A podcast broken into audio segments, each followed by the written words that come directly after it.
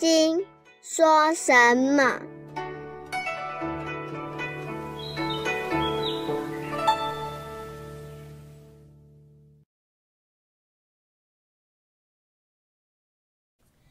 第十一品，无为福圣分，不可数的福。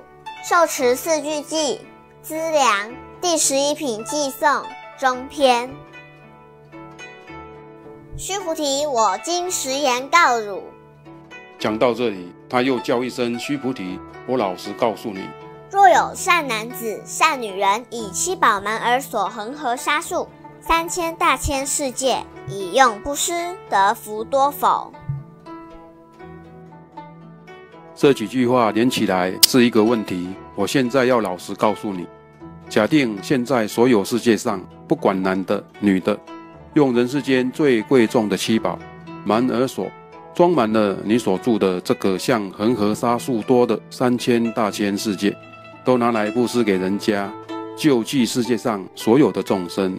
你想这个大好人得福多不多？他所得的善报多不多？须菩提言：“甚多，世尊。”这当然太大了。这个人做了这样的善事，这福报太大了。受持四句偈。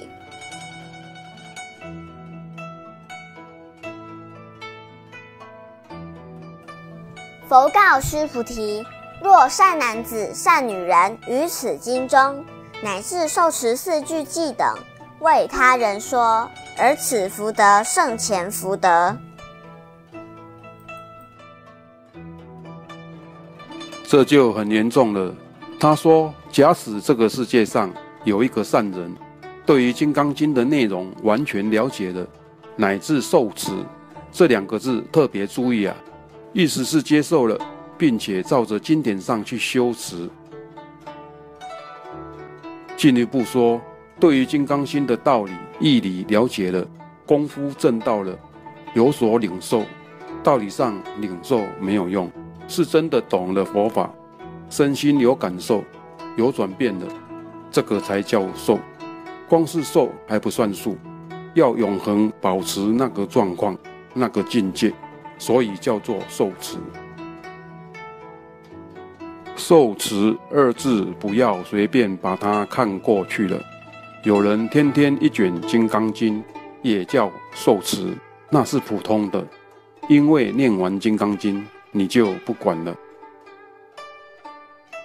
如果懂了经的二要，等于吃饭吃菜一样，最精华的营养已经吸收到了，用不着管那些渣子。《金刚经》中也讲过，佛所说的法，像过河的船一样，你已经过了河。这个船就不要了，你《金刚经》不念都没有关系，就是要你真懂得，那才叫受持。假使有这样一个人，不要说受持全部的《金刚经》，只要中间的四句偈能够真正领悟了，有所领受，而保持境界，然后再来教导别人，为他人解说。这个人的福报比用全宇宙财宝布施的福报还要大，这个很严重啊！这样说来，那讲《金刚经》的人福报就大得不得了了，大的没有办法装了，连宇宙都装不下了吧？这个福报是无为之福，清净的福，可不是世间的鸿福。关于这个四句偈等。前面已经提过，是千古以来研究《金刚经》经常问的，因为《金刚经》四句偈不止一个，经里头好的句子都是四句连起来的，没有说究竟是哪个四句偈，这是一个大问题。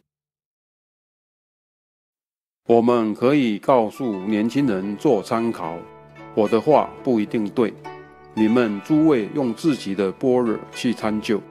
佛说过的，他说的话不算数，他的话就是医生开的药方，治你的病。你的病治好以后，如果你还捏着这个药方不放，那你就变疯子了。这是《金刚经》里他自己讲的。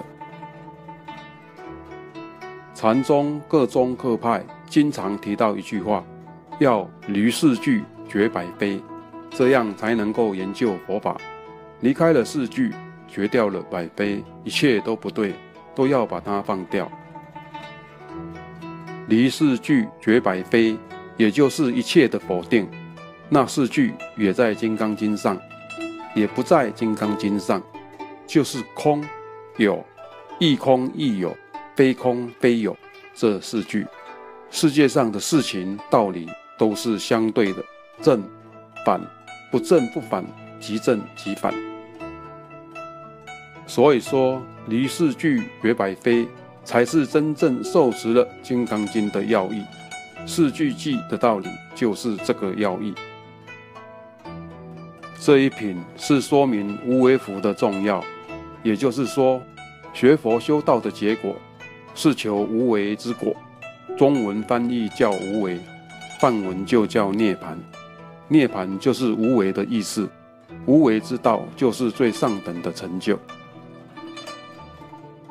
从这一点说起来，大家都在那里打坐做功夫，可不是无为啊。相反的，那是非常有为，在那里打坐做功夫，生怕功夫掉了，生怕境界跑了。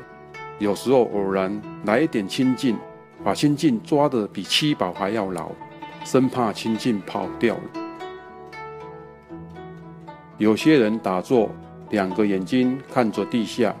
我在年轻的时候就过来问：“你丢了什么东西？”他说：“没有丢什么呀。”我说：“那你为什么老是盯在地上看，好像东西掉了一样？”可见，多数人都在有为之中，达不到无为。真达到了无为，那就是成道的境界。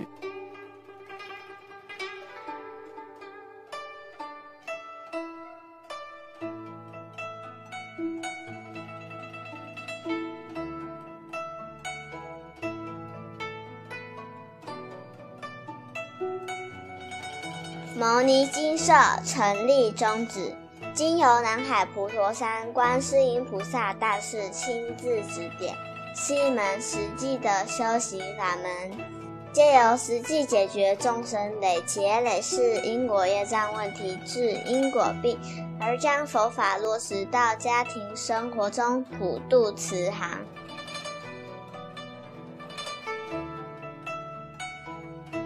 我们不接受供养。不收钱，不推销，也不强迫修行，只求能结善缘，解决您的问题。